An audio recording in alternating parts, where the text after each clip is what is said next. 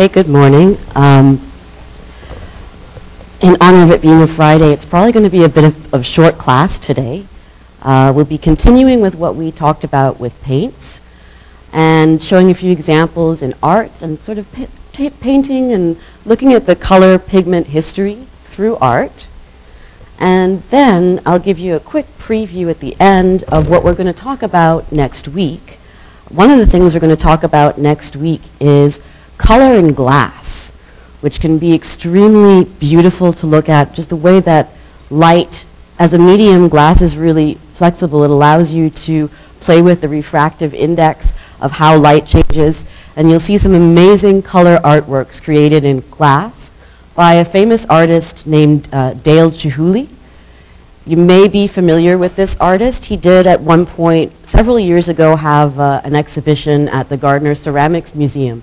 But he has a permanent museum, all for his own work, in Seattle, uh, which I had the opportunity to visit in October. It's, it is absolutely amazing. If you go to Seattle, definitely stop at the Dale Chihuly Museum. Even if you're not much of an art lover, it is out of this world. It was one of the highlights of the trip. And it's right by the Space Needle too, so it's really easy to, to do the touristy things. Yes? Sure. Sure.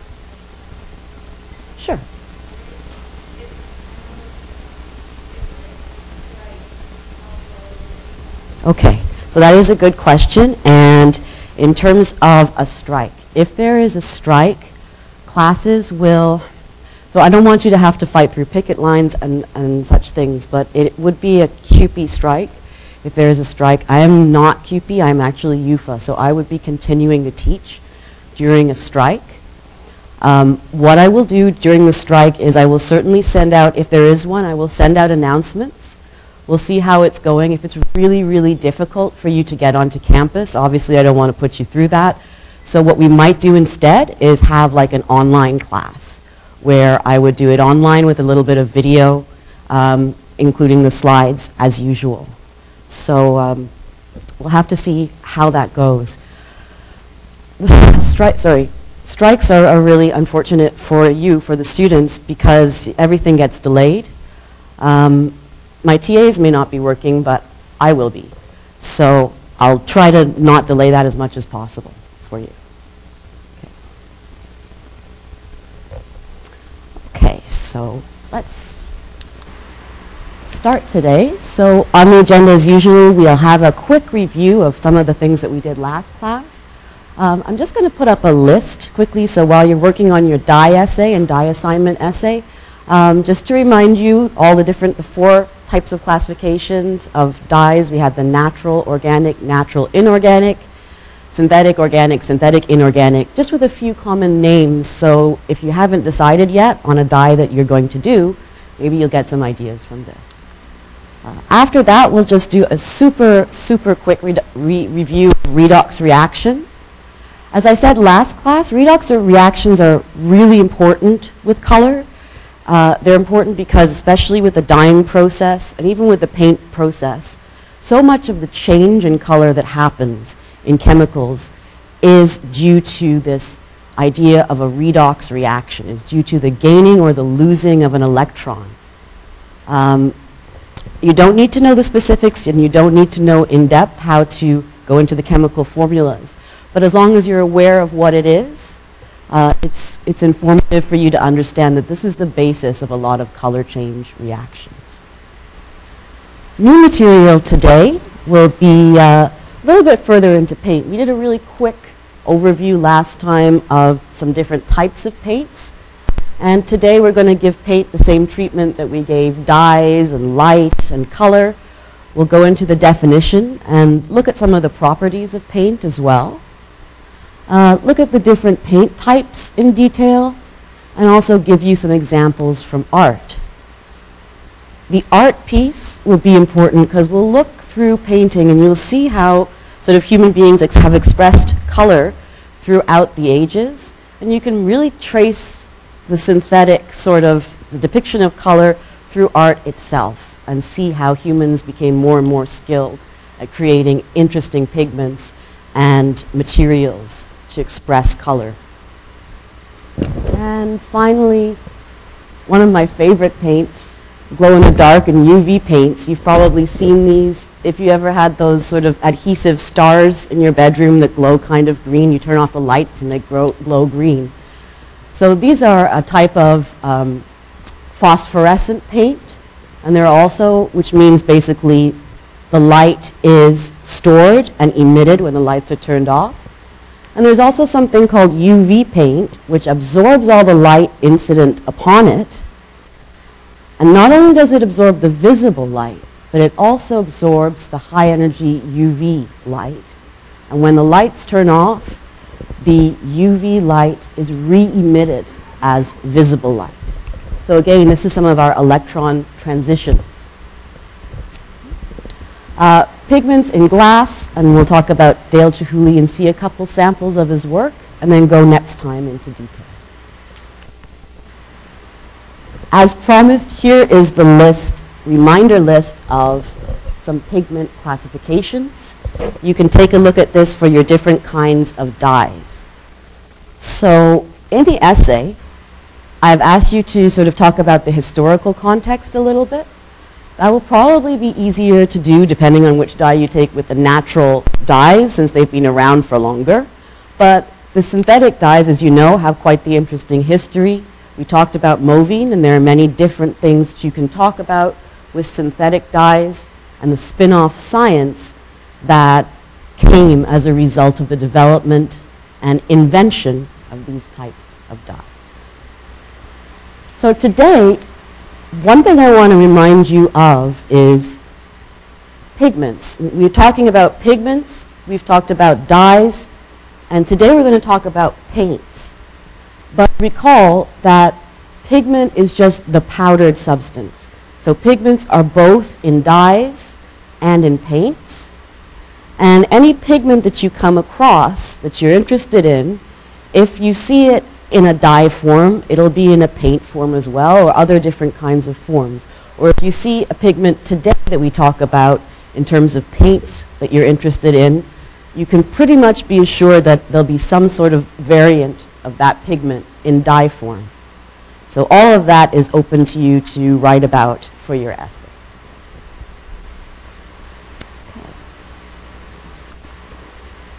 Let's start then with a question.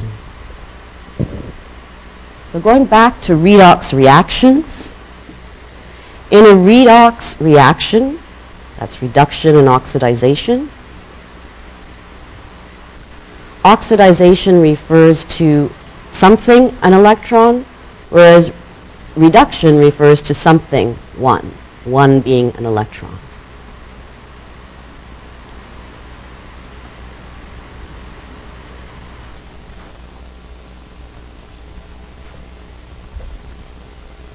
Okay, so what are we talking about? Which refers to which?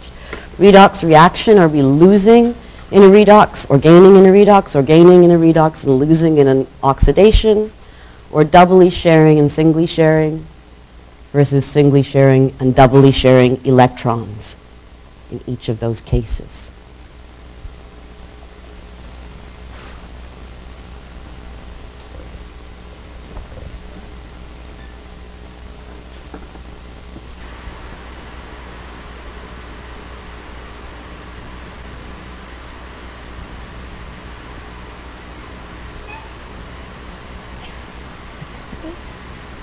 Okay, I'm going to, interesting. Okay, it's a split vote. This is a confusing one. And I think I closed my uh, polling thing. Okay, here we go. All right, I'm going to close this off. So actually, in a redox reaction, it's often the opposite of what you would intuitively think. So oxidation refers to losing an electron, whereas reduction refers to gaining one. So the answer is A for that one. Now why is that? This is basically just the way the terminology has evolved. But think about what an electron is.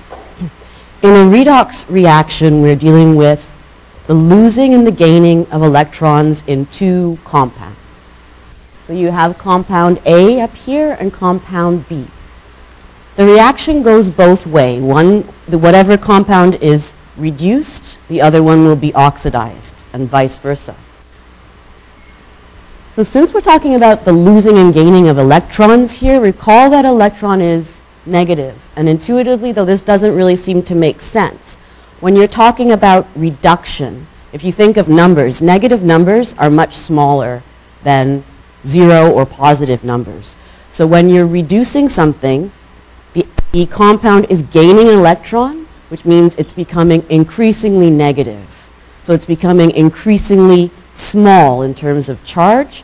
So that's how you can remember that it's being reduced. Greater negatives mean reduction. Whereas in the oxidization, what's happening is the substance is giving away electrons to the reduced partner who receives the electrons. And if it still kind of doesn't make a lot of sense, there's a simple mnemonic you can use to remember which is which. And the mnemonic, so a mnemonic is a device where you, you know, use the letters at the start of the words to remember. So this mnemonic is oil rig. For oxidation means it loses, oil, O-I-L, and rig, reduction, rig, R-I-G, it gains electrons.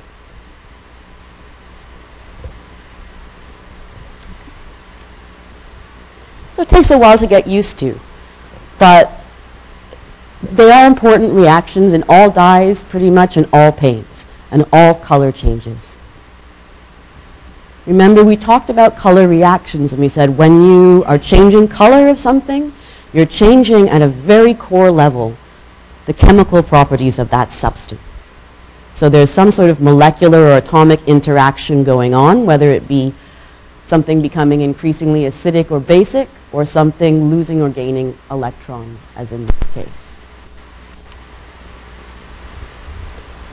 Okay, last time we talked about vat dyes. Dyes that are uh, administered basically using large excavated vats in the ground. We talked about indigo specifically. And in terms of the vat dye, can you remember the reason why it, the vat is dug deep in the ground?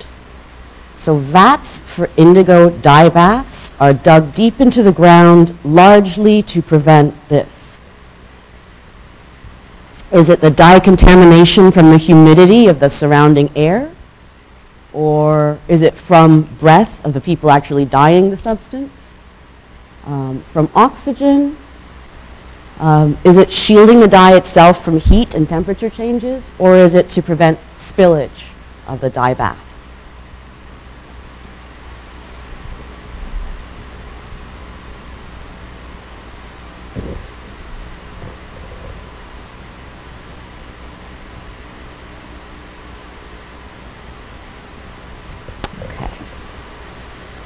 Right.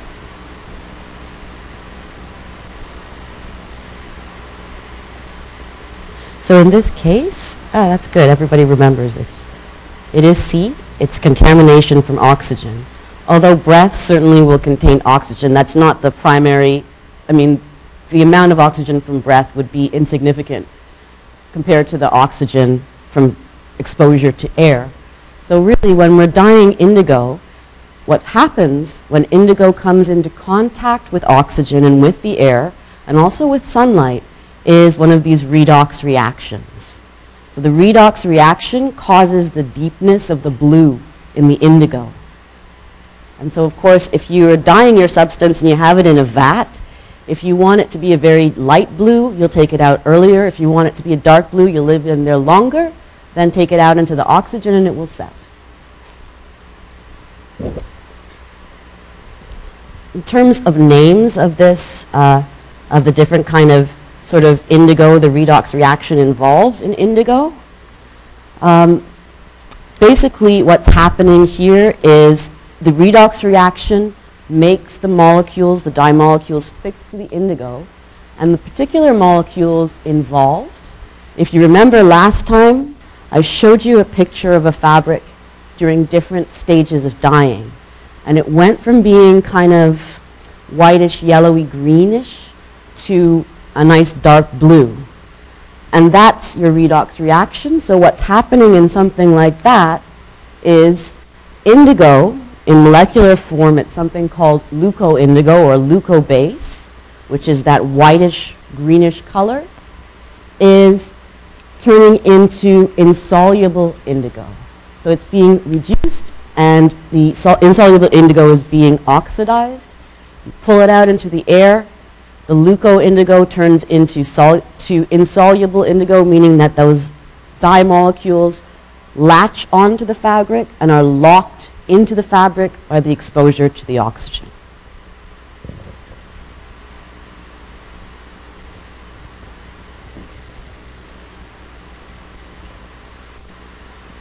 Okay. So we talked about the production of a really incredible pigment called Chinese purple or Han purple last time. We specifically talked about it as being um, used extensively in, in ancient China, but especially on one of the amazing monuments, the terracotta army, the terracotta soldiers. So the Chinese purple then was created by whom? And today it might help us create better what?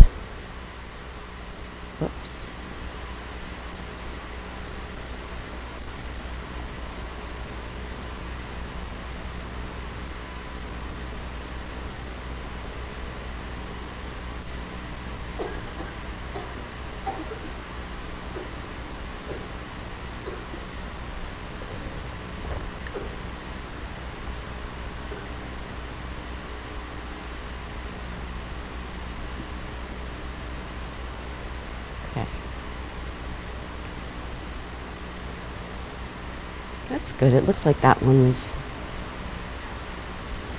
somewhat memorable. And I'm going to stop now. So in this case, Chinese purple was created by Chinese alchemists. Um, and, I mean, obviously, at the time, they did not know about superconductors, which are materials that can conduct electrons uh, with incredible ability and allow us to have excellent computing tools and technology. Um, at the time, this was not the point of Chinese purple, but the point was, though, uh, in the quest for sort of immortality and alchemy and looking for this basic elixir that was, was a solvent for everything. So to review, the Chinese purple, as you can see here, these are the terracotta army, the terracotta soldiers. They also had chariots and horses. And this was a necropolis, a city of the dead built for the first emperor of China. So it was created by the alchemists about 2,400 years ago or so. And among other things, they were looking how to combine interesting ways of combining mercury and sulfur, which were the two main alchemical elements also, with salt as well. And they were looking for a quest for jade for immortality. But later on, it took us many, many years to actually figure out what this pigment was and how the soldiers were painted because the paint obviously decayed over many years. Recently, a sample of it was found, it was analyzed, and uh, you've got this beautiful sort of picture of how these soldiers originally looked. Furthermore, when physicists got a hold of this pigment sample, they took it to a supermagnet, basically one of the world's largest magnets, put it in the supermagnet, uh, X-ray analyzed it, basically submitted it to UV radiation, and found things that they absolutely did not expect. And this is some of the sort of analysis. These are the analysis pictures. They analyze, analyze spectral curves, what wavelengths it absorbed, what wavelengths it emitted. And the amazing thing they found was, we talked about light, we talked about matter, we talked a little bit about quantum physics. And one of the ways in which light transitions in this molecule gives it an incredible property of taking waves, usually which are generated in three dimensions, and collapsing that into a two-dimensional wave. That's a little bit out there, but why is that important? Well, it's important in terms of the behavior of superconductors, which allow us to make better computers, better technology, etc. Because we really need to understand how these two-dimensional states of matter work to build effective, efficient superconductors. It's quite amazing. We have an ancient thing giving us insight into how to improve our technology.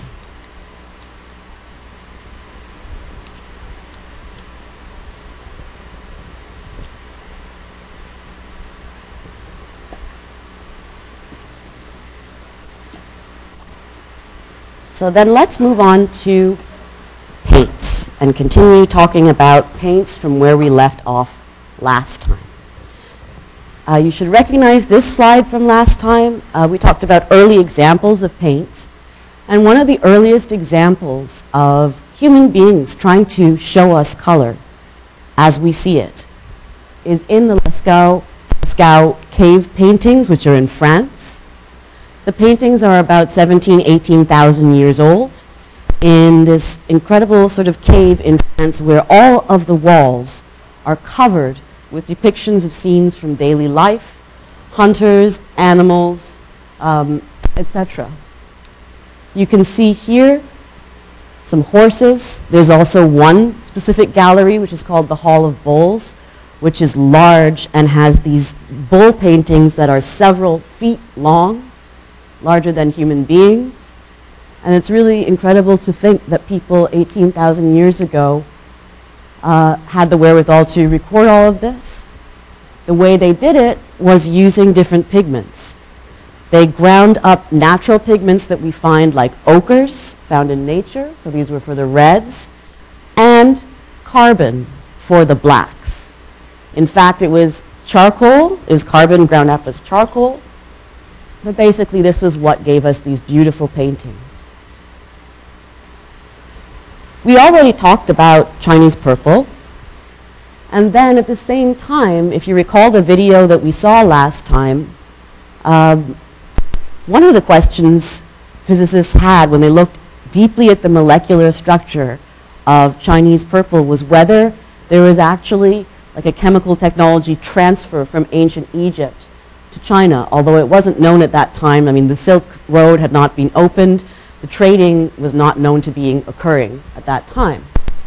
And the, one of the examples of some of these beautiful Egyptian pigments is Egyptian faience, which is copper, basically copper sulfide ground into sand and heated up to produce this blue, glassy, sort of glazed looking substance, which is faience, which you see a lot of the time in Egyptian artifacts.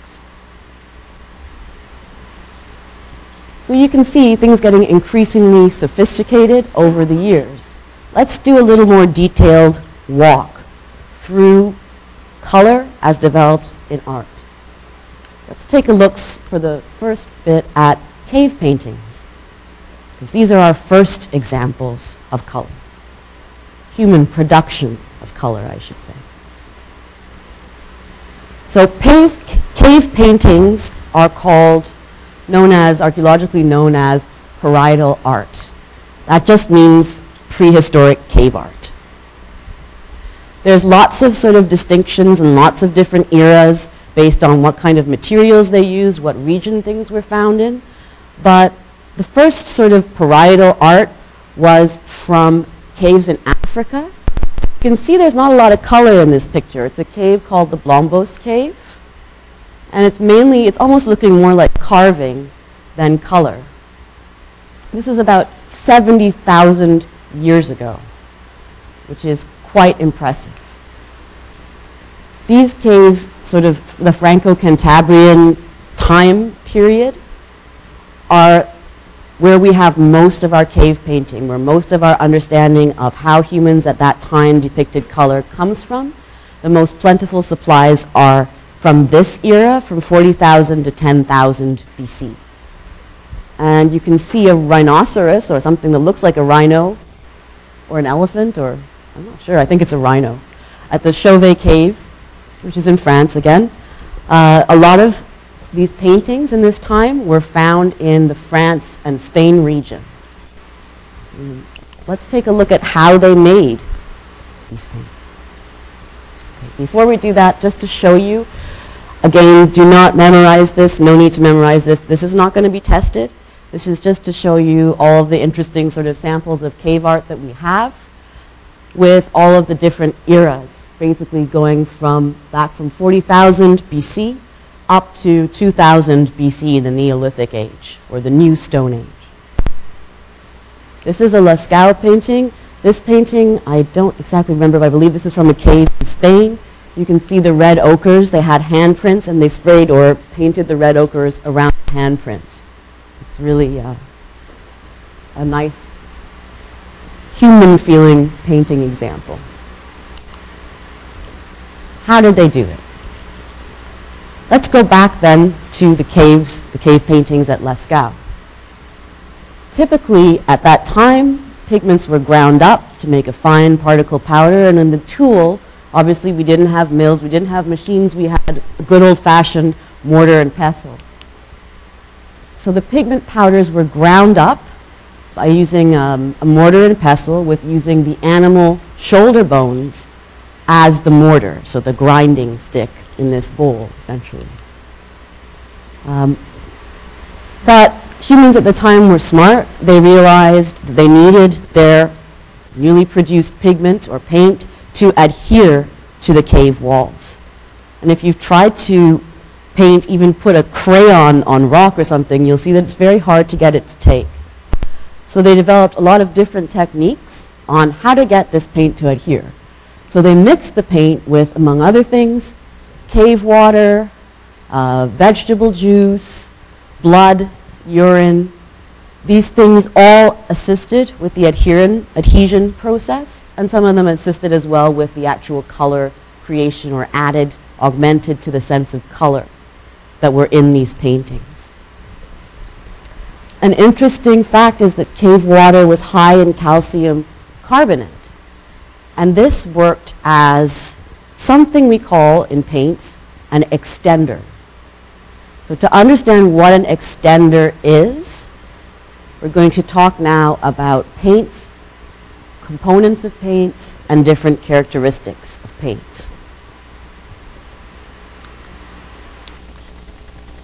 So the definition of a paint, I mean the purpose and definition of a paint, a paint is essentially a color mixture. This kind of color mixture is called a colloid. It's a color mixture that is applied to change the color on a surface or paint. But remember, this is just the surface. Whereas a dye infuses the whole fabric or material at the molecular level with color, a paint coats something at a surface, superficial level only. So that's what a paint is. To further define this term colloid, a colloid is just a mixture where you have these particles that are essentially suspended in the mixture. And they're very, very small, so they don't sink to the bottom. If you remember in dyes and pigments, we talked about pigments specifically having a property called specific gravity. And that had to do with whether the particles float or sink or remain suspended in water. Part of that has to do with particle size. And what we saw when we looked in detail at graphs of some particle size and some common pigments, we saw two things. One was that although it would be nice to have particles of all the same size, I mean, it is nature, so you had varying sizes, a varying size distribution of these particles in these pigments. But in general, number two, the second thing is that the particle size was very, very small compared to the water molecule size, and therefore the particles did not dissolve or interact with the water at the molecular level. So this is what you have in a colloid. It's like a suspension.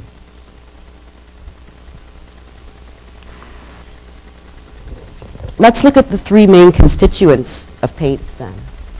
So I think you can probably guess the first one, pigment. Key to any color substance, we must have a pigment, giving the substance color and giving it opacity, which means basically it's the opposite of transparency, giving it a thick, non-see-through coat. So a pigment. The second property of paints is the binding medium, or a binder. It's sometimes called a resin or a matrix. But the binder is basically what the vehicle is that carries the paint. It is the substance that hardens, which keeps the paint on the surface and allows it to permanently coat the surface. So this is a binder. And finally, we have a solvent. If you remember what a solvent is, a solvent is something in which something else is dissolved. The solvent has the role in paint of dissolving the binder, dissolves the binding medium. So if you had some binding medium that made the paint, when it dried, be really, really hard, you could put in a solvent which would essentially thin out the paint.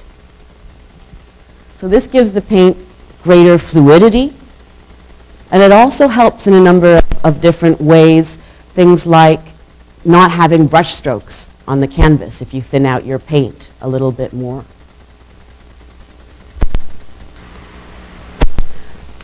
This, these two elements, the binding medium and the solvent, are, for kind of obvious reasons, known sometimes as the vehicle. They're the vehicle which delivers the, the pigment to whatever surface you're applying it to. There are some other constituents of paint, though, especially in our modern age where we have many different uses for paint other than decorative. You typically have decorative paints for painting pictures, for indoor art, but you also have a lot of paints for outdoor industrial uses. Um, as you know, you'll have coaters that if you have a wood surface outside, you have deck coaters, a whole bunch of different paints.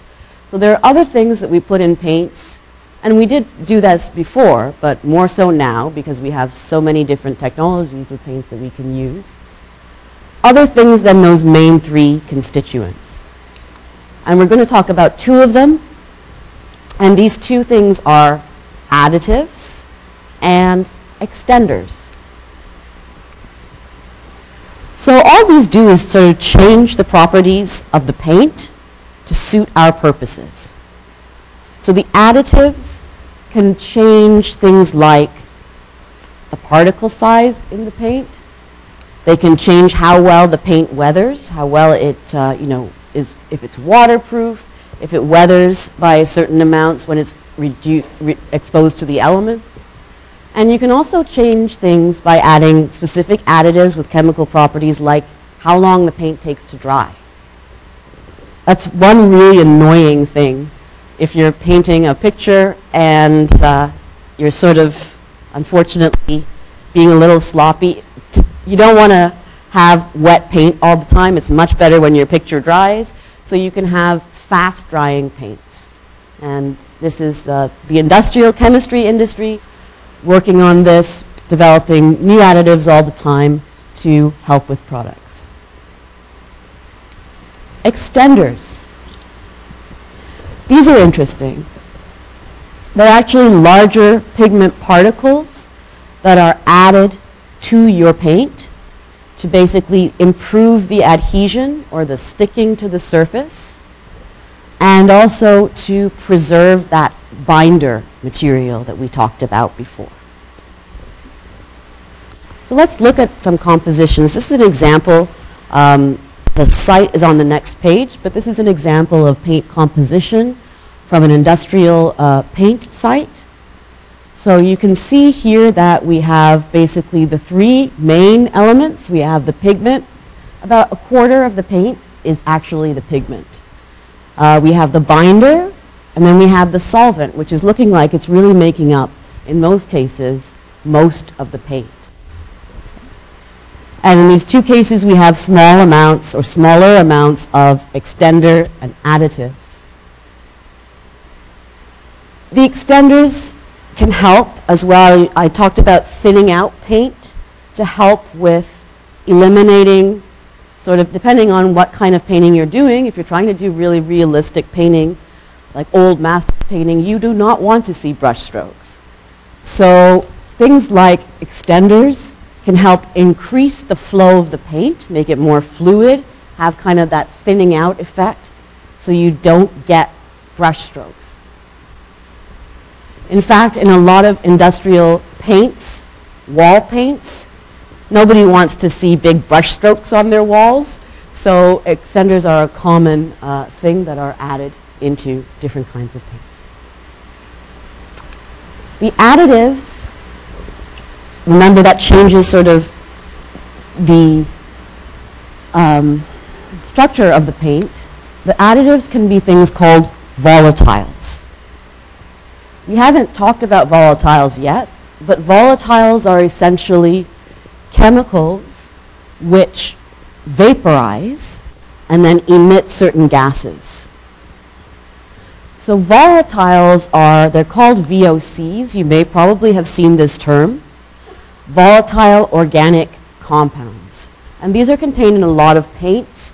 The greener kind of paints do not contain a lot of VOCs. They try to cut down on this because given that this emits gases, it's typically uh, thought to be harmful to the environment.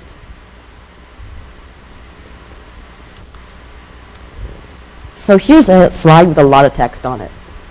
These are some typical paint attributes. These are not our paint uh, constituents, but just to give you an idea of some of the paint properties that we look at, and some of them that chemists look at specifically to tailor and to modify, as you can see, all of these things uh, are studied intensely and used to inform chemical science on how to improve paints. So you can see we want something that has high opacity, that doesn't actually show the background color through it. We often want something that's easy to apply. We're going to see different kind of paints in a second. And the oil paints typically are not as easy to apply. If you have an oil paint versus acrylic paints, you can go buy acrylic paints at the bookstore actually. The York bookstore has a nice sort of selection of them. But the oil paints are a little bit harder to apply and to get used to. It's a slightly different painting technique. The acrylics are super easy to apply. You just kind of squirt, mix, paint, and you're set. Um, what else do we have here? Heat resistance. Heat resistance is a curious one, given that we're going to talk in a moment about different types of paint. One type of paint is called encaustic paint. And that has been around for a very, very long time. It sounds high-techy, but what it really is is just painting with wax. Encaustic paint comes in a solid form, and when you apply it to canvas, you often have something that's kind of like, it's a stylus, it's kind of like a blowtorch, but you heat up the paint, the wax, and you apply it, or you sometimes have an iron. But in terms of heat resistance, you do not particularly want encaustic paints to be typically very, very heat resistant, or else they wouldn't melt and you wouldn't be able to apply them. Most other paints, though, we do want our paint not flaking off in intense heat.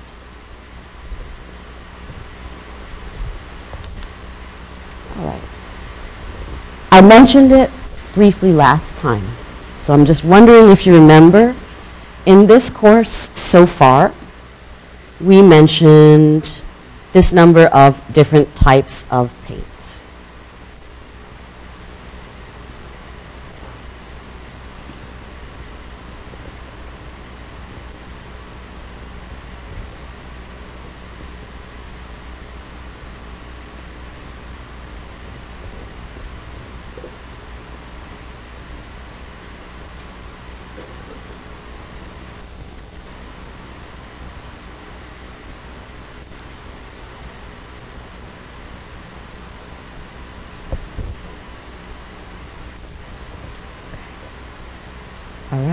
Answers in.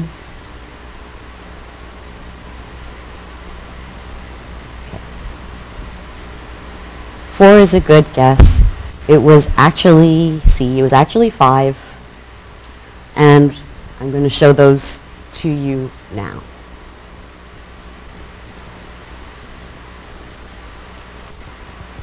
So here were the five different types of paint, and these are the only five types of paint that we're going to be discussing in the course. And these will probably pretty much all be familiar to you, even if you don't know them by name. They'll certainly be familiar to you in terms of art examples, as you'll see when I show you different examples of each of these five types. So we have oil paint, which is obviously using oil as the binder substance. We have acrylic paint. We have watercolor paint, encaustic paint, and tempera-based paint. The tempera paint uses as a binder, and this was some of the Renaissance, sort of the, this, the Renaissance and medieval pictures that you see, the typical old masters worked in tempera medium. So the tempera medium was using your pigments, but mixing that with egg yolk as a binder. So let's see some, uh, some examples then. Here are some examples of oil paintings. As you go essentially from left to right, you're going to see the paintings from the earliest times to con more contemporary times, about 17 years ago. But some of the oldest examples of oil paintings are found in the ruins of Buddhist cave temples and Buddhist statues that were painted. These statues came from something called the Bamiyan Valley, or ba sorry, Bamiyan Valley in Afghanistan. They were from about the 7th century. Uh, as you can see, they're not clearly preserved, but you can certainly see the pigment on them. These are some pretty incredible paintings. There are statues. Unfortunately, a lot of it was destroyed recently with events, uh, the Taliban specifically destroyed a lot of these monuments in the Bamiyan Valley. But some of them are still there and we can still see early painting. Um, next, this is like a Rococo era, like 1700s. This is a picture called The Blue Boy, which was painted by a painter, Charles Gainsbourg, Gainsborough. This is probably his most famous painting. But what's really incredible in this painting is the detail of the fabric and the sheen of the fabric and the way he sort of layered the paint to give you that silky feeling and a sort of transparency and specularity, basically the reflection highlights. This is an absolutely amazing clothing study from that era. So you can see, you can get kind of very sort of crude, not beautiful but not realistic paintings, and then you can also get super, super ultra realism with oil paints. These paintings, there's actually two. I'm afraid it doesn't translate too well on the screen, but in this side here, this is a very famous Gustav Klimt painting called The Kiss. And on this side, this is another Klimt painting called Golden Tears. So you can see there's realism in his paintings, but it's also kind of surrealist and, and sort of mixing different styles here. But these paintings are also done in oil paint with oil as the binder for the pigments. And finally, I get to show one of my favorite sort of modern artists. His name is Jonathan Bowser. He paints a lot of sort of fantasy type oil portraits, which are really stunning to look at and use really vibrant colors. He's got these really deep purples. This particular painting is called Lotus Wood, and it's from 2001. So you've got the full spectrum with oils. Realistic, abstract, surrealist, everything from the beginnings of earliest paint history. Here are some acrylics. This one doesn't particularly look too much like a painting. It looks kind of more like pictures of Campbell's soup cans, all different flavors. And this is a famous piece. You, you may recognize it. It's a famous piece by Andy Warhol, who was kind of the pop artist. He made pop culture art. He has those pictures of uh, Marilyn Monroe with different shades with four panels. So this was Andy Warhol using acrylic paints. And Warhol actually found that acrylic paints were typically his medium, as opposed to a lot of the, the detailed painters who used oil. He decided acrylic was his thing, and you can see he did a good job painting all these Campbell's soup cans. With acrylics, they're easy to use. I had mentioned this earlier. You just buy the tube, put it on your palette, and start painting. Mix with a little water, go ahead and paint. You don't even have to mix it that much with water. Uh, a lot of acrylics are used now in the place of oil paints. They're easier to set up, easier to purchase. And you can see here, if you've ever gone to one of those uh, paint night events where you sit and you have some wine and you paint a picture, usually that's using acrylic paints. And you can use acrylics to get the same effect as oil. And this lady here is doing a reproduction painting of Vincent van Gogh's Starry Night with acrylics.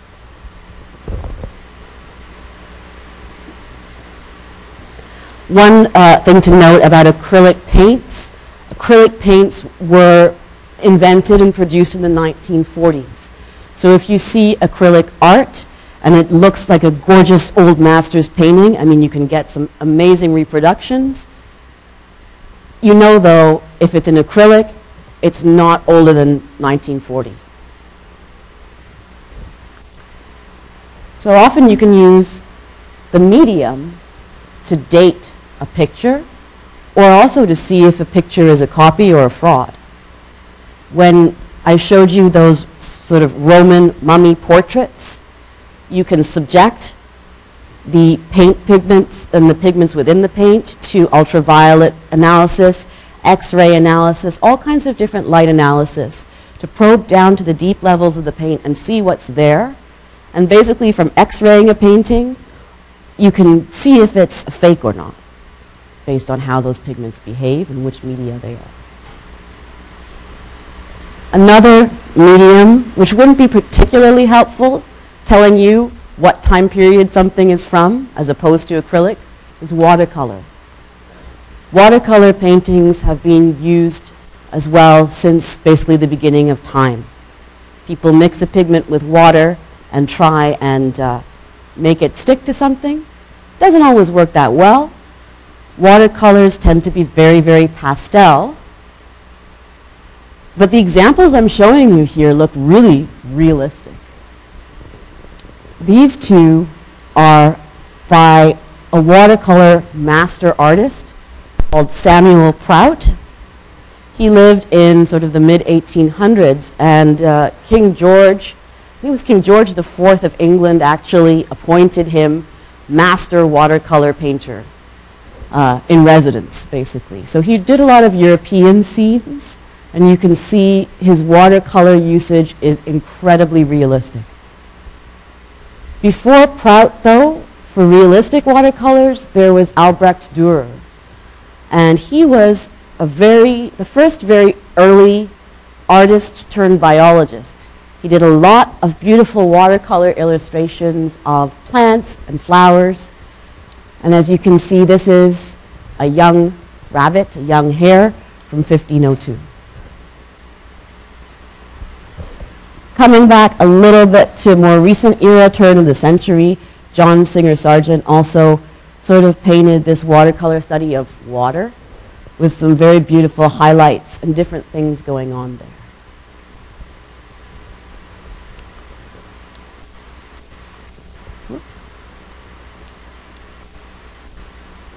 So let's take a look to show you, before I show you the um, encaustic paint examples, this video is very, very short. It's about two minutes, but it's just going to show you what one technique of encaustic paint application looks like.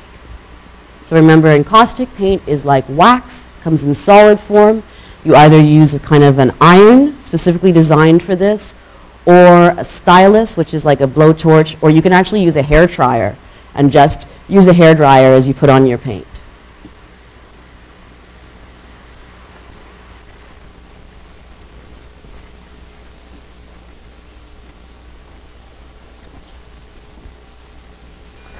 My name is John Vanderbrook, and on behalf of Expert Village, I want you to take a look at beginning encaustic painting.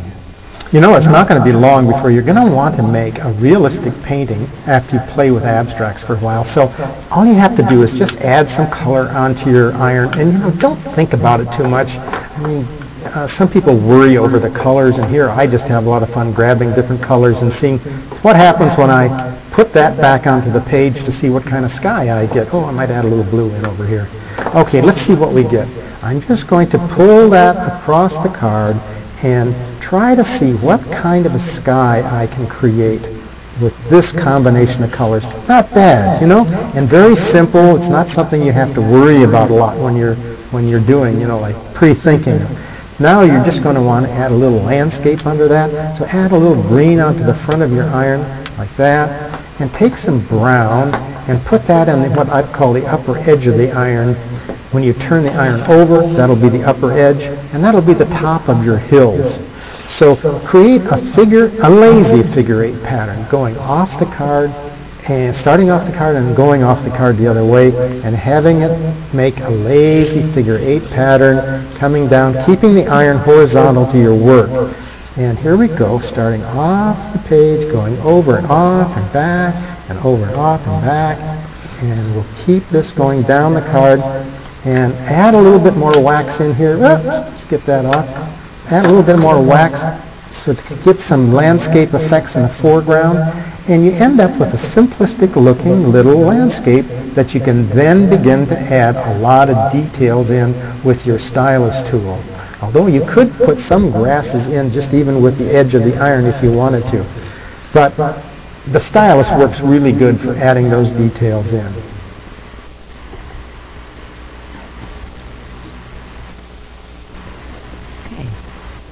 So there you have some encaustic paint, which is kind of a fun way to do, do things yourself. And then obviously early paintings, wax was common it's actually beeswax used in encaustic paints, so this was a common thing that would have been around for candles uh, in, in, you know, pretty good supply. But take a look at the, these incredibly detailed master encaustic paintings. This one is an icon from the 6th century. It's from St. Catherine's Monastery during the Christian-occupied period of Egypt in the 6th century. It's really completely amazing, all of the detail in it, and to think that it's made with wax.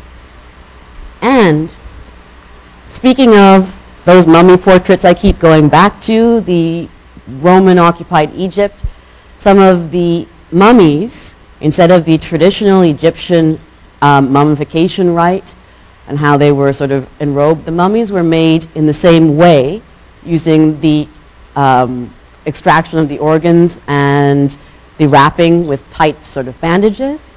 But instead of being put in a heavy stone sarcophagus, they are often put in wooden sarcophagi or wooden kind of coffins. And right, almost like a cut and paste job, right on the top of the wooden coffin, where the face would be, they stuck these kinds of mummy portraits. And these were encaustic portraits. Quite amazing.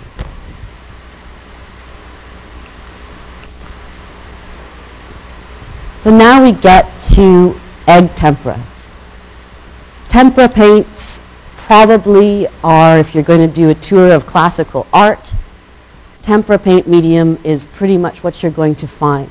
So a couple of these pictures you'll probably, or maybe all of these pictures you may recognize. Again, I've tried to give a sample from older times to modern times. With the oldest painting that I have here, this is using yolk, egg yolk as the binder. This is Madonna and Child by Duccio but in 1300. And this one I think probably all of you will recognize. It's the Birth of Venus, and that's by Botticelli. That was done in the late 1400s. All of this done using egg yolk as the binder. A more modern tempera painting is this famous painting called Christina's World. It's by Andrew Wyeth. It's kind of an interesting painting because she had, um, she was actually crawling in the grass in this painting. She had a polyneuropathy. She basically had deformation. She couldn't walk properly, which you wouldn't know from looking at that painting, but he was just kind of struck with this image, and he used yolk binder to paint a very classical looking modern scene from the late 1940s.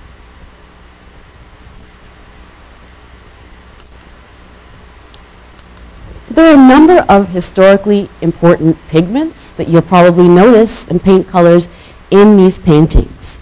And as you saw, just kind of looking through that small example, looking both from uh, many, many thousands of years ago even, thousands to hundreds to current day, years ago, we can trace a little bit of an evolution of how paint progressed through the centuries. But we do see often the use of some very common pigments, and we're going to talk about those paint colors and their associated pigments now. Before I start talking about that, it is usually where we would have a break. Um, but it's really, it's, it, I think it will be a really shorter lecture today. So I'm just going to go through the break. It won't be that much longer. And uh, push through and finish this and let you guys out early today. So with some of the paintings that we looked at before, a number of colors stick out. And I'm going to talk about a few of them, namely cultures, colors like ultramarine, which is this beautiful deep blue, vermilion, which is red, and the cobalt blues, greens, and purples, which are quite interesting. They were discovered in 18, the way to produce them in a synthetic form was discovered in 1802. However, a curious thing about cobalt blues is if you think about blue glass and about pottery, going back as far back to the Mesopotamians, there was a pigment that was very much like cobalt blue. It was a kind of a cobalt, but it was essentially cobalt glass. And they tried to grind this up and use this um, in some, they used it in pottery, but not so much in paint. The paint, cobalt blues, greens, and purples were synthesized, synthetic, inorganic dye uh, paints, pardon me, in 1802 onward. So let's look at some examples of paints. Now this is a bit of an overwhelming slide, but if you were to go and this is particularly, if you wanted to do, let's say, an oil painting, um, this is a, is a sheet, a catalog essentially of all the oil paints pre-mixed that are offered by a famous uh, oil painting company, which is Winsor & Newton. They're called Winton paints. But you can see all of these shades. And if you look through all the names, if you're not an artist, initially some of this stuff looks like it's arbitrary and very specific maybe to the paint company, but it's not. Things like, let's see, Mars, even Mars Black, alizarin crimson, the cadmium yellows. Here are the cobalts, cobalt blue, cobalt blue, green, turquoise. Uh, other things like Scarlet Lake, Rose Madder.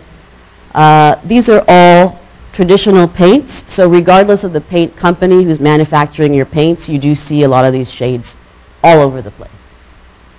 Let's talk about a little bit of why and what they are. So let's start with the most recent first. We'll go the opposite way of the history tour.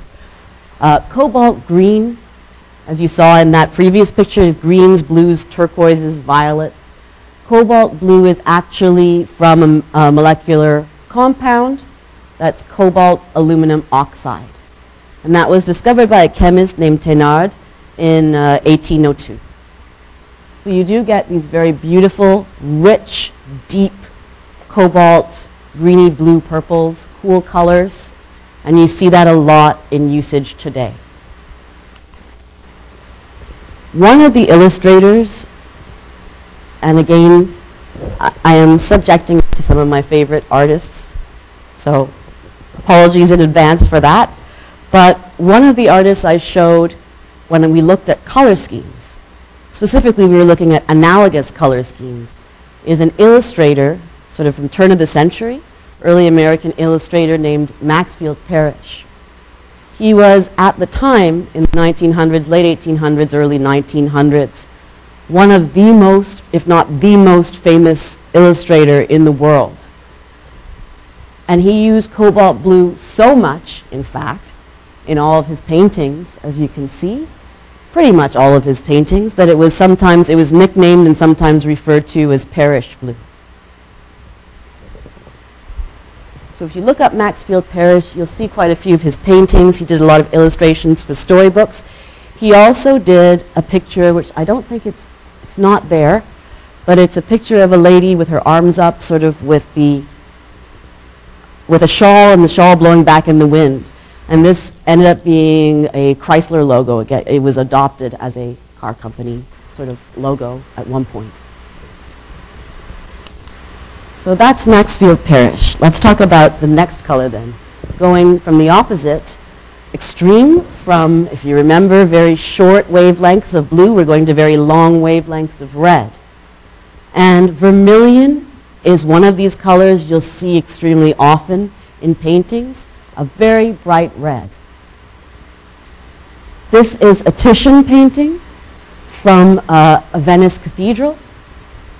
And you can see all the use of the red, the rich red in the robes. But red vermilion, the vermilion hue, actually comes from an ore, which is mined. And this ore is something called cinnabar. Cinnabar was also used a lot in Chinese antiquity paintings, like we were talking about the terracotta soldiers. You do see cinnabar paint on them as well. So the compound itself is cinnabar mercuric sulfide. So it's extracted as an ore, ground up into a pigment, and then mixed with a binder. In this case, it's a tempera binder, so it's egg yolk, to make this beautiful bright red paint.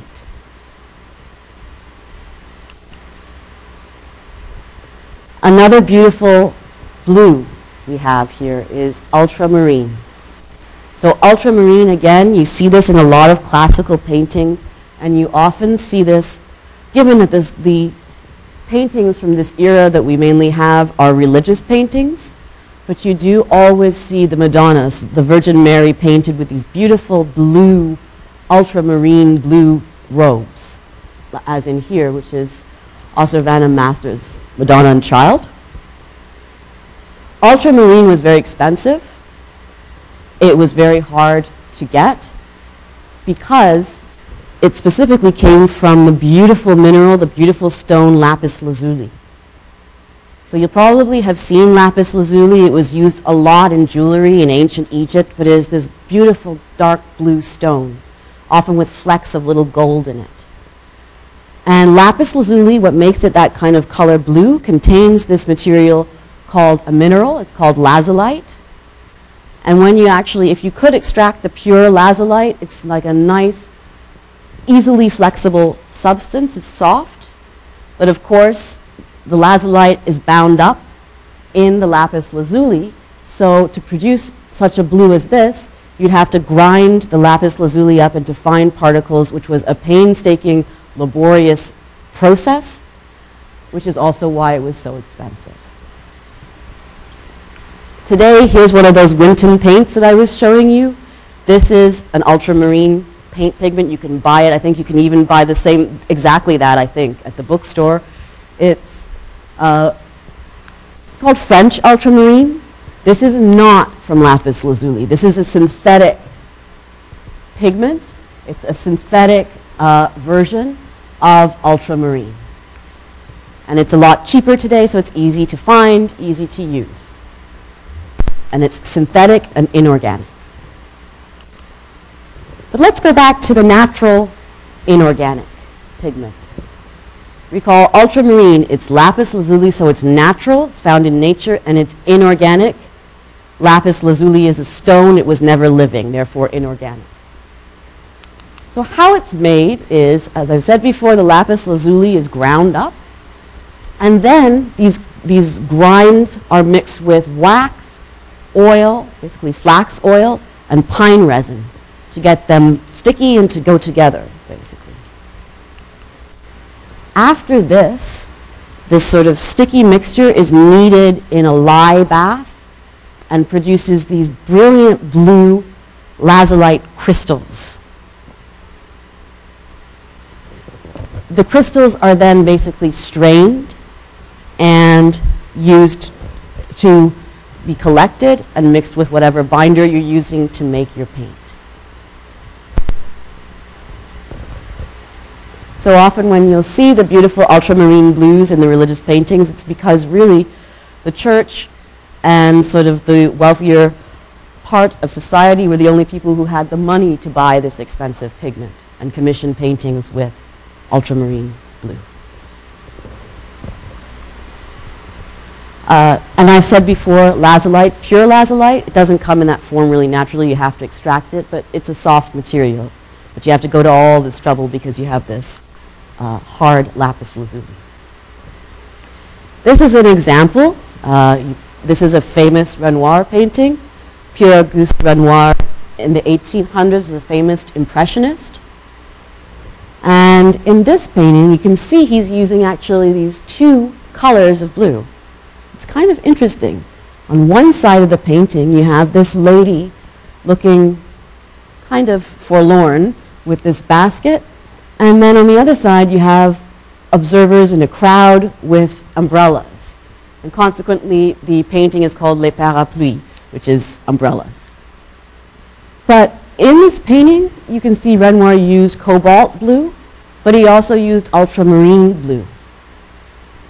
At this time in his life, Renoir was kind of experimenting with a lot of different styles, and the painting itself, you can see that one side of it is done in a more realistic style, while the other side is kind of more impressionistic, like the little girl, she's feathery, and her, the flowers in her hair and stuff, and on her bonnet are feathery. So it's an interesting thing, but here, on the woman here, we have this kind of ultramarine blue, and in these kinds of lighter blues, we have the cobalt blue. So it's, it's uncommon that you see two different kinds of blue pigments mixed, but that's an interesting side note.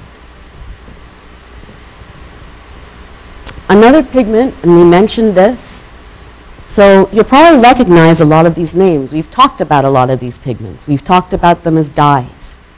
And that's where, going back to your essay, if you see here a pigment that you like, if it's a paint, chances are it'll be a dye, and you can write about that particular pigment.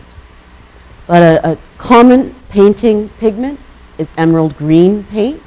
It's also called Paris green, more frequently Paris green than, uh, than um, Vienna green, but it can be called that as well. But it's very poisonous. This is a poisonous paint that contains arsenic and is incredibly toxic, but is just so beautiful that it's used quite a lot by the Impressionists and by Gauguin and Van Gogh as well. So here's, here's the commercial product of emerald green. Emerald green is used also, or was used, as a rat poison. Kind of interesting. Okay, so we did blues, we did greens. Now let's take a quick look at a yellow. This is an example of chrome yellow with a painting again by Vincent van Gogh, Sunflowers. Uh, he used chrome yellow very often, but the thing about chrome yellow is it could turn very easily to brown. And the reason that this happens, and I'm sure you can guess where this, where this is going, the reason that happens is a redox reaction. So what's happening is the chromium in the paint is being oxidized. It is basically, sorry, being reduced. It's gaining an electron. So the chromium gets reduced. It gains electrons from that oil binder base. And sometimes, if there's something else present, a specific compound present, a white compound called, uh, it's a barium compound, then your beautiful yellows degenerate into muddy browns.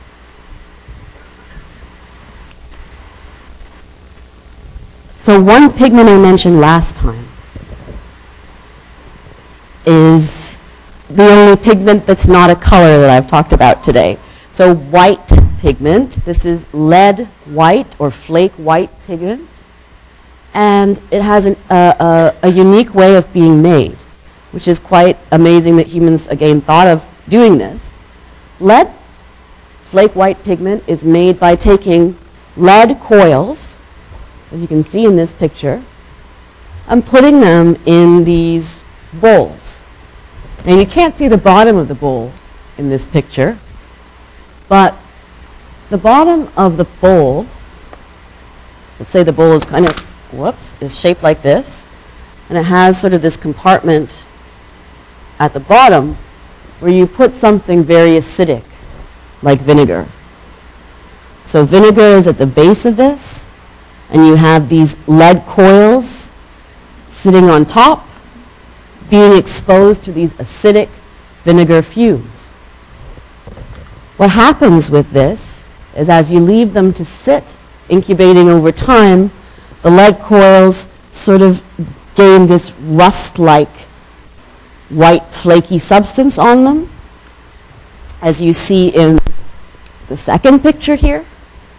And that flaky substance is flaked off and used as lead white pigment.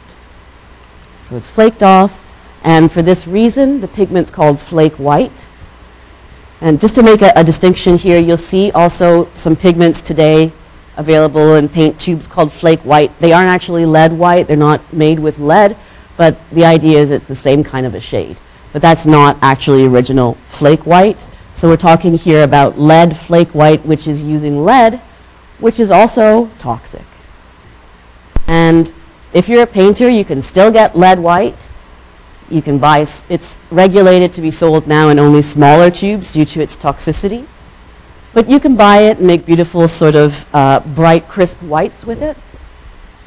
And it doesn't, if you're a painter and you're using it, uh, unless you're ingesting it, it's not going to kill you.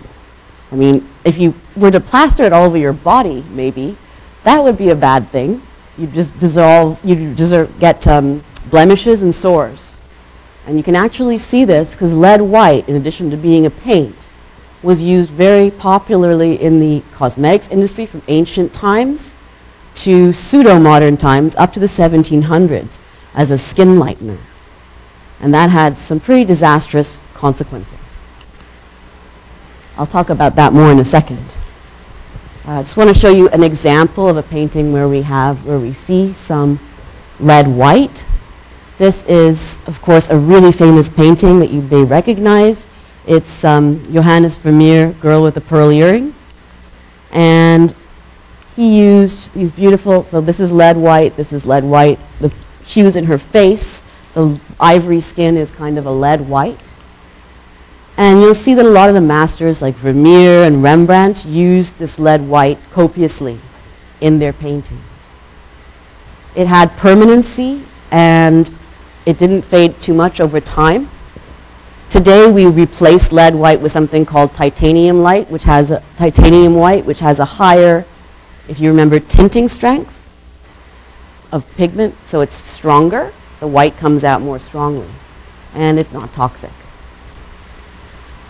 One thing about master painters, which is quite um, a well-developed technique, is if you were looking at the paintings of the old masters, they did paint with very specific techniques to achieve the depth and the realism that they got. And that may seem like an art thing only, but if you think about it, it really is, again, the science of color, the science of physics, What's happening in those old masters' paintings to give you the depth is there are layers of paints. Each of those paints has a different refractive index. And the light is being reflected and redirected in different ways. So you get this interesting combination of a complex light source, which is kind of reflecting things in different directions, and that gives you the depth perception when the light is reflected into your eye. Uh, there are many ways to do this, and one of the ways is a technique called glazing, which is basically painting different layers. But in glazed paintings, lead white was specifically important because going back to earlier lectures, if you recall the properties of color, we had hue, saturation, and value. So value was the lightness or the darkness of a color, how black or how white it is. And in a lot of these um, master paintings, specifically in Rembrandt, they would underpaint the canvas as the picture basically in black and white, and then apply the color layers on top of it. So that you could get your different tints and shades, or combinations of white and black, and get that richness and that depth. depth. Okay. So that's that painting. I'll talk a little bit more about glazing in a second. But going back to flake white as a cosmetic pigment, is this is Queen Elizabeth I, uh, her favorite, uh, famous coronation painting. People thought Elizabeth I, I mean, she always had this white paint, but people assume that she used lead white. That's not verified, but she's one of the most common people that everyone talks about as using lead white as a cosmetic skin whitener. It was used, though, since ancient Egyptian times. People said Cleopatra used lead white as well to make her skin look milky and ivory in appearance. But unfortunately, it was hardly a beauty product because it was very toxic, caused the body to break out in sores, skin to break, cuts, all kinds of very unpleasant effects. And in fact, one lady in the 1600s uh, used it so much that she got so many sores and blemishes. She kept applying and applying and lacquering and lacquering it on to cover up these blemishes and eventually died of, of lead poisoning. So consequently, we do not use lead white in any cosmetics anymore or as any kind of bodily applied product. So you, as you can see, there's quite a few paints with uh, toxic components. We talked about emerald green, we just talked about lead white. In the ca uh, case of white lead, there was lead white, uh, a labor, the International Labor Organization mandated uh, essentially the prohibition of it in a number of countries. And this happened in 1921, but you can still get it in, in most countries actually, just in smaller tubes. And we replaced it with titanium white, which is non-toxic, and has a higher tinting strength of the pigment, so better white. Stronger, stronger white, I should say. Not better white, different white. Okay. So let's uh, start to close down then with uh, looking at some of this color, color technique and color in depth. These are Rembrandt pieces. This is Rembrandt himself in a self-portrait when he was about, I think he was 63 in that. Uh, this is another uh, Rembrandt portrait when he was at his height of his career. You can see that, look how the shadows are, are just incredibly accentuated in the ruff of her collar. So Rembrandt was often called the master of light and shadow. He painted these specific dramatic lighting portraits. And actually, if you're into photography at all, or video or anything, there's something called Rembrandt lighting. It's how you direct the light on a portrait. And if you think about, um, you can look in these pictures. He often has the people with a kind of a three-quarter turn like this.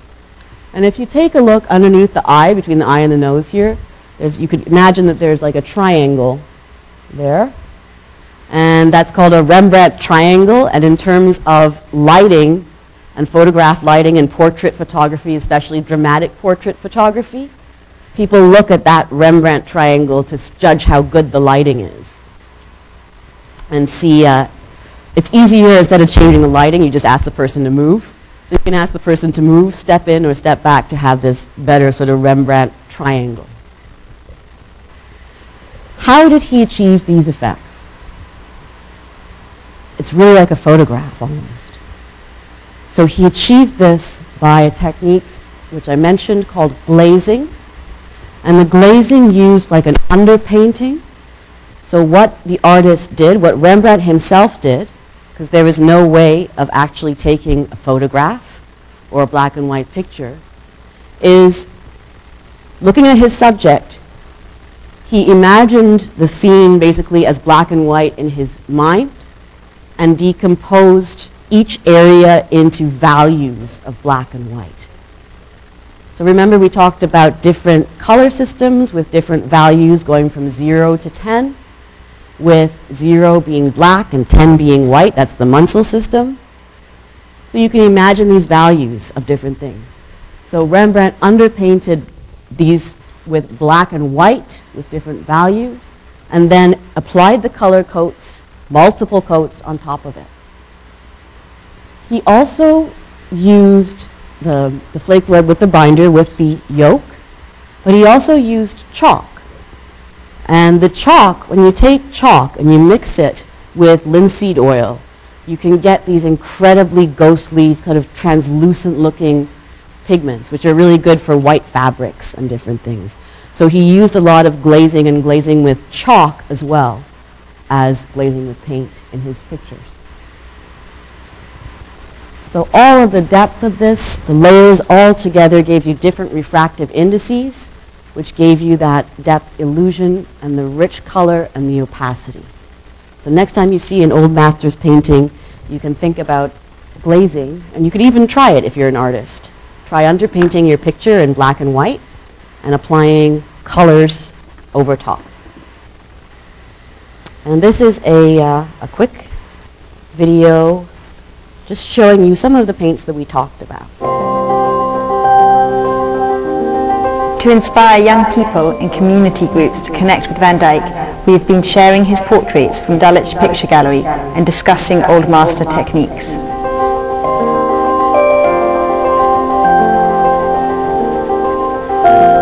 Take the time before you start painting to choose your subject matter carefully and set up your studio correctly in this way you avoid making big changes to your composition later on and can find your rhythm quickly.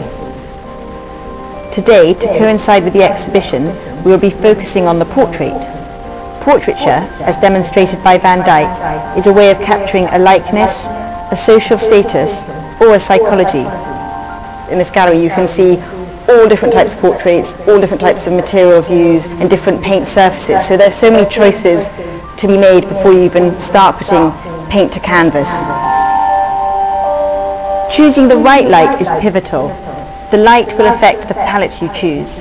A strong light source will give more drama and richer colours, as with Van Dyck, Samson and Delilah. A subtle light source will convey softness, as with Lady Digby obviously pre-20th century artists always painted with natural light.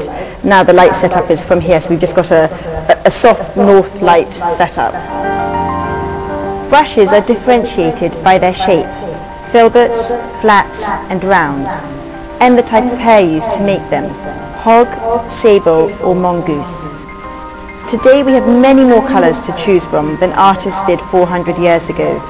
I am going to use a limited palette of ultramarine blue, burnt umber, Chinese vermilion red, yellow ochre and lead white. Through subtle mixing, we're able to create a myriad of options. My palette runs from light to dark, but generally by the end of the day I'll have the same value, so it's kind of going from the very lights to the lighter mid-tone to the darker mid-tones to the darks and it should be running along a kind of a, a cool channel and a, and a, warm channel so whether you're working with watercolor, gouache, egg tempera but the pigment is the same and it's the binder that changes. For oils the binder is cold pressed linseed oil. Canada balsam and Damar varnish can also be added to make the paint more versatile.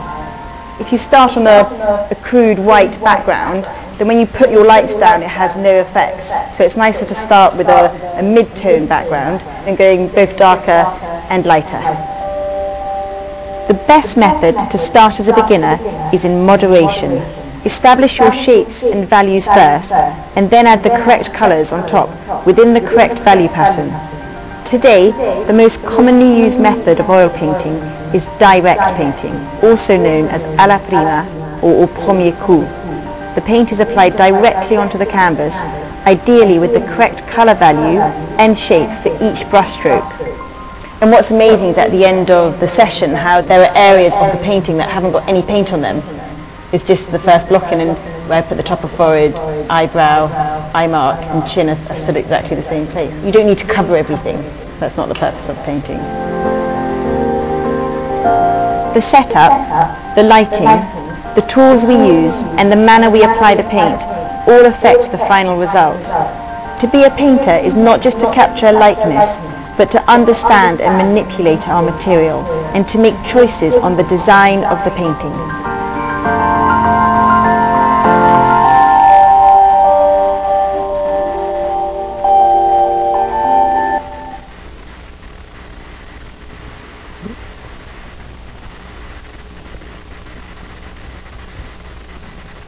So everybody can go and try and paint like an old master now we may have, may have already done and be proficient at. Okay, so that's that's our traditional paints. Now I'm going to make a quick switch to glow in the dark and UV paints. And this is somebody's, some lucky person's bedroom um, with these incredible sort of glow in the dark paint shapes in the back. So at the bottom here, this is a bedroom with the normal lights on. And you can see the paints are kind of purpley. And what's happening is these paints at normal light levels are absorbing the visible and the ultraviolet radiation, so the UV and the visible light. And when you turn the lights off, the purple sort of higher wavelength UV light is being re-emitted as visible light, and therefore the picture glows. You can find some really amazing and creative examples of painting with fluorescent and UV paints. So one word about phosphorescence versus fluorescence. Phosphorescence is when you absorb the light and it's re-emitted over a longer period of time. So phosphorescent paint is paints like the kinds of substances that are in those glow-in-the-dark stars. It just absorbs the regular light, and when the light's turned off, it re-emits over a longer and longer period of time this visible light, usually as a kind of a green. And that's phosphorescence. Fluorescence is a different process. Fluorescence is when you are having the light coming in and being again absorbed from the visible spectrum, but also from other ranges in the electromagnetic spectrum, like the UV range.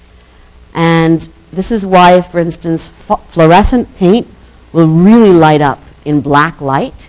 That's like a very purple light right at the barrier between visible and UV wavelengths. So what's happening is the visible and UV light come in, they're absorbed, and the reflected color is the UV light being re-emitted as visible. So you get these rich blues and purpley colors. This particular artist is uh, very popular right now. She's, her name is Bogi Fabian. She's a Hungarian artist.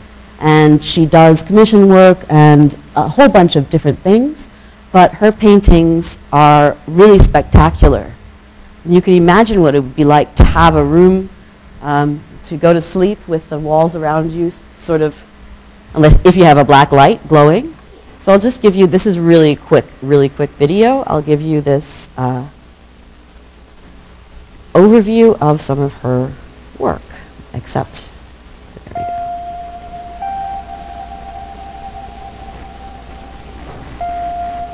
Oops, it's the wrong one.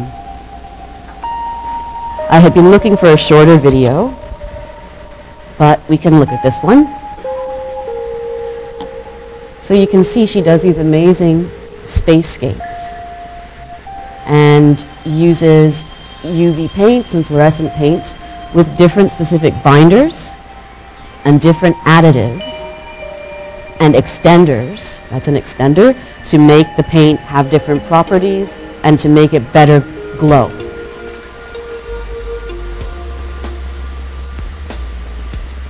So when you visit her website, she has different kinds of luminosity things. She has prints on canvas As you can see, you can buy those as wall hangings, um, which are phosphorescent paint, so they absorb the light during the day, and in the absence of a black paint light source, you'll see these beautiful canvas prints kind of glow that greeny phosphorescent color. That's a phosphorescent portrait. And again, natural light absorbed, and it glows kind of in a, in a blue phosphor when you turn off the lights.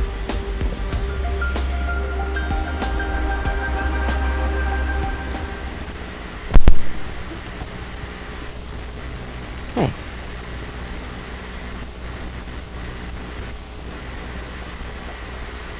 So if you're interested in checking out her site, you can take a look at some of the works she does. But there's a lot of creative potential for these kinds of paints, um, even jewelry, everything, basically. It's just an interesting thing to bring your bedroom walls to a whole new level. Okay, this was the one that I was going to show you. Um, it is extremely short, so I will show it.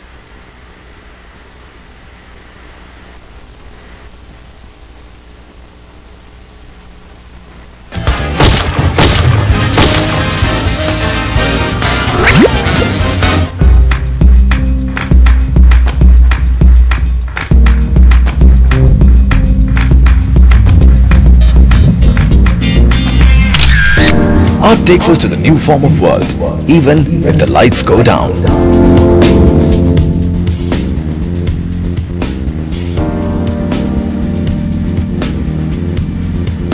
Every artist has a magic touch in their art. Likewise, here's an European artist who has become popular in her unique way of creative expression. She takes us to a fantasy world through her art. She is Bogi Fabian, who resides in the city of Hungary. She has been passionate towards art since her childhood. She has strengthened her art through victories in contests and competitions. She always loves to conceive a project and then accomplish it with her own hands and also works in different areas of art such as painting, sculpture, interior design, pottery, modeling, furniture design, video, body painting and more.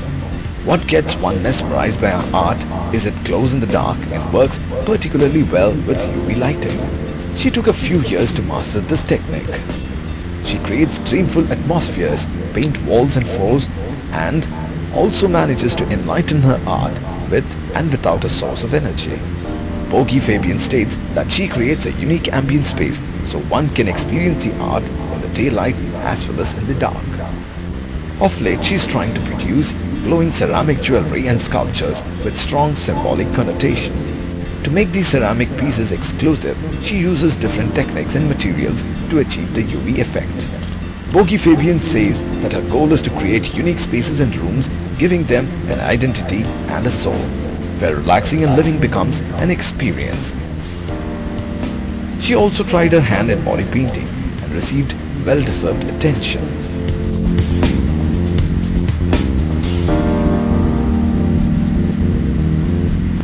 Turns the darker space into a dreamy world.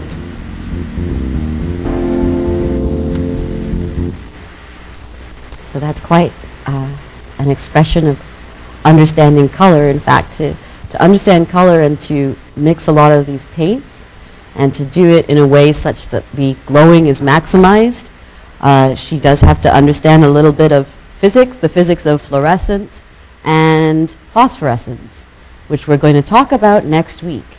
We're going to start now to get away from, so this is sort of more of an art class.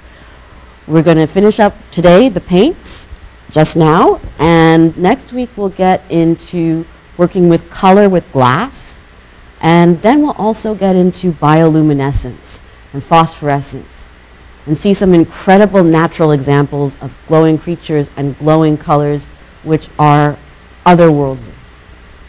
That's next week. In the meantime, just to get you a question, make sure everybody's awake a bit here. Um, so before modern, and I actually said this, I didn't mean to, but it just slipped out. So before modern cobalt blue, paint production in 1802, An equivalent blue painting, pigment existed, was, was seen often in older art as which of the following? Glass and pottery or chalk? Whoops.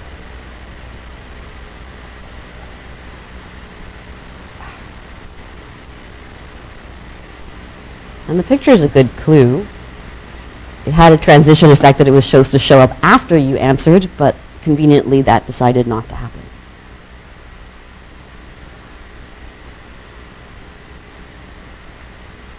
Okay. Like everybody's good. So I'm going to stop this now. And the answer is yes. Glass and pottery. This is the cobalt blue glass I was talking about earlier. It's a very dark blue, almost purpley kind of blue color. And here's an example of some cobalt blue glassworks.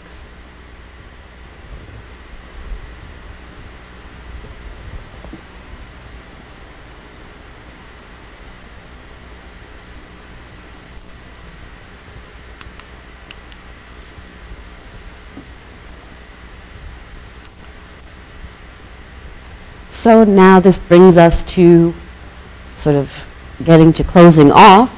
So we're going to talk next week specifically about color in glass. And one famous glass artist is Dale Chihuly, and we'll talk about his works. So what you see here, and I'm kind of standing in shadow in front of this beautiful glasswork, just to give you an idea of the scale. This is the Dale Chihuly Glass Museum in Seattle. And this piece is absolutely massive. It is like seven feet, well, 15, more like 15 feet tall, and contains hundreds of pieces of individual blue glass and clear glass. It's called Seascape. And it is just to actually see it, it makes no, it doesn't give you that impact in the picture, but to be there and to see it is really striking. So this is some of the glass he uses in here. It's cobalt blue glass. And over the years, it's been like 40 years that Dale Chihuly's been a glass artist, so he's basically perfected these techniques and has a gigantic team of like basically hundreds of people working for him, producing these glasses. So next time we'll see how exactly he does this and what kinds of colors he puts in his paint, sorry, in his glass. Just to talk about this, the cobalt blue paint pigment we talked about, which was invented in 1802, was a different kind of thing than the co- was cobalt oxide with aluminum, whereas cobalt blue glass is a slightly different molecular compound. It's potassium cobalt silicate. And you can see a nice example there. So to close off, I'll just show you a brief video of Dale, some of Dale Chihuly's work, and we'll follow up with this next time, next week.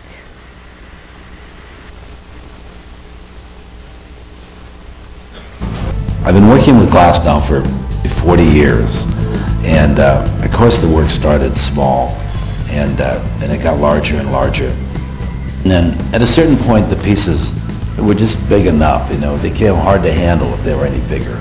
And and around that same time, I I started doing architectural installations. I have a degree in interior design and architecture, and so I was very comfortable working in spaces. Even my smaller objects, you know, often kind of, I think of them as, as architectural because you'll have one part inside another. It was a very smooth transition to, you know, the installation started small and then uh, as we learned how to put things together, uh, we quit making the parts big and then we went back to making the parts small. So it's, it's massing all that color together. When you look at the sun, and there's a thousand or more parts in it, and there's that much yellow, um, and, the, s- and the sun is coming through it. You know, our artificial light is going through it. It just, um, you know, it, it's it's just a, a massive amount of yellow color, and it's in this big, simple form. It just has a lot of power when you when you see it in that way.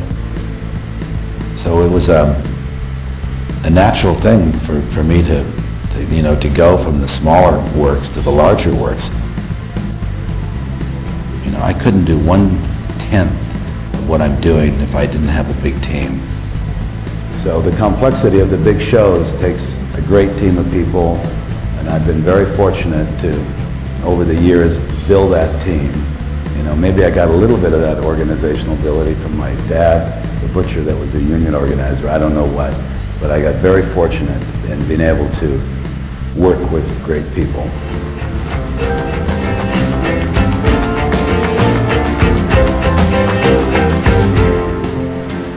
I woke up one morning and said that I wanted to hang chandeliers over the canals of Venice. And then from that came the concept of working in different countries, making the chandeliers and taking them to Venice.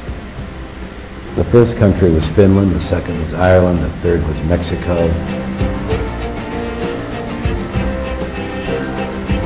It gave me an opportunity to, to build the chandeliers or make installations, and then right outside, I, there were woods or rivers to work in.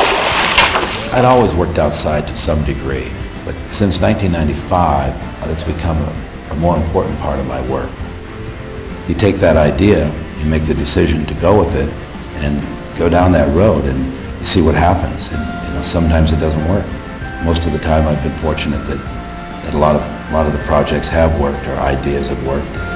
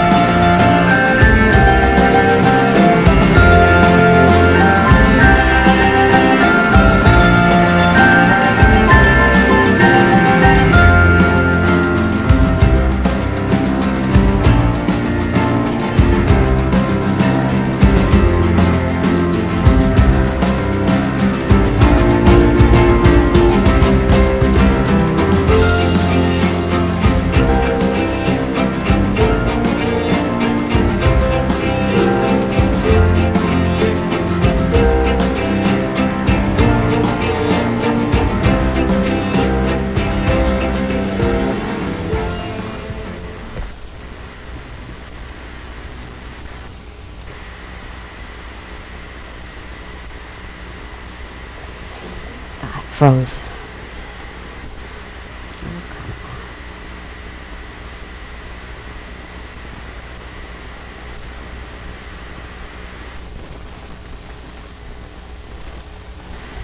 So that is some of the work of Dale Chihuly, and then these are some of the pictures I took in the Seattle Art and Glass Museum, the Chihuly Museum. Uh, one room is just this absolutely massive. It's probably a little larger than this room from wall to wall, but this is on kind of this black oval podium, but it's just a series of glass. It's called a seascape, and the colors, it's every color imaginable, and the way that the light reflects is absolutely incredible. So more use of color, more use of light. We'll talk about Chihuly next time. It's interesting, he puts a lot of his stuff outside as well, so you get the natural light. So if you do get a chance to visit Seattle or anywhere else where they have a Chihuly exhibit, please go see it. Can't stress enough the, the grandeur that it brings to you when you actually see it in person. And that's about it. So have a good weekend. See you next week.